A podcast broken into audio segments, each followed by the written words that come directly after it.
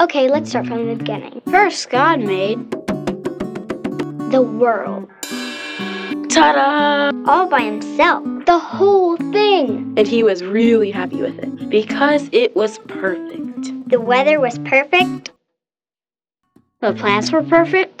the The food was perfect. Mwah!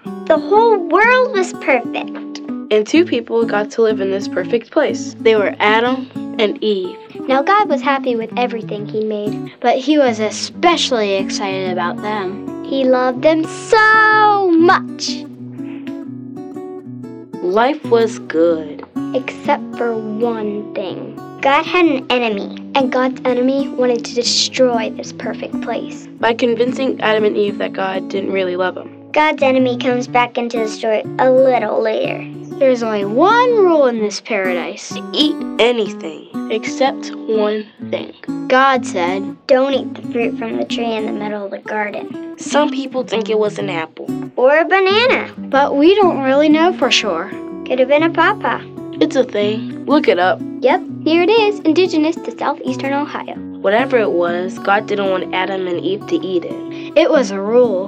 And Adam and Eve could either obey God, Or not.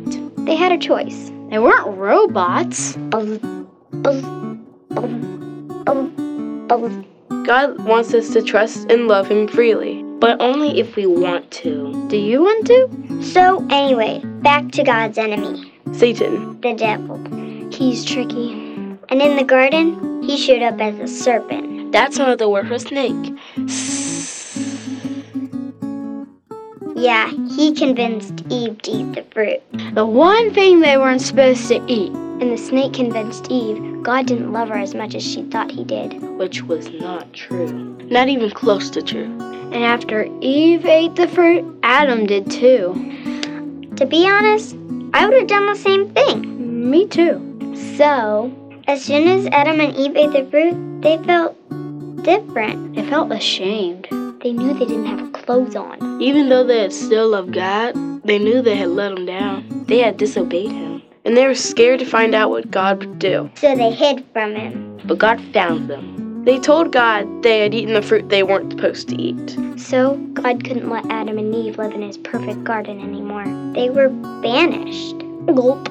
That meant they could never, ever come back. And since they were leaving this perfect place, This place where everything was just right.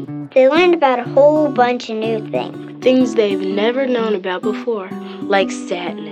and crying. and death, But you know what? Even though Adam and Eve disobeyed and disappointed God, He still loved them. though he still had to send them away from the garden. But. I'm so glad there's a but. So it doesn't end this way. Even though He had to send Adam and Eve away, He had a plan to rescue them. And God started that rescue plan right away. But that's another part of the story.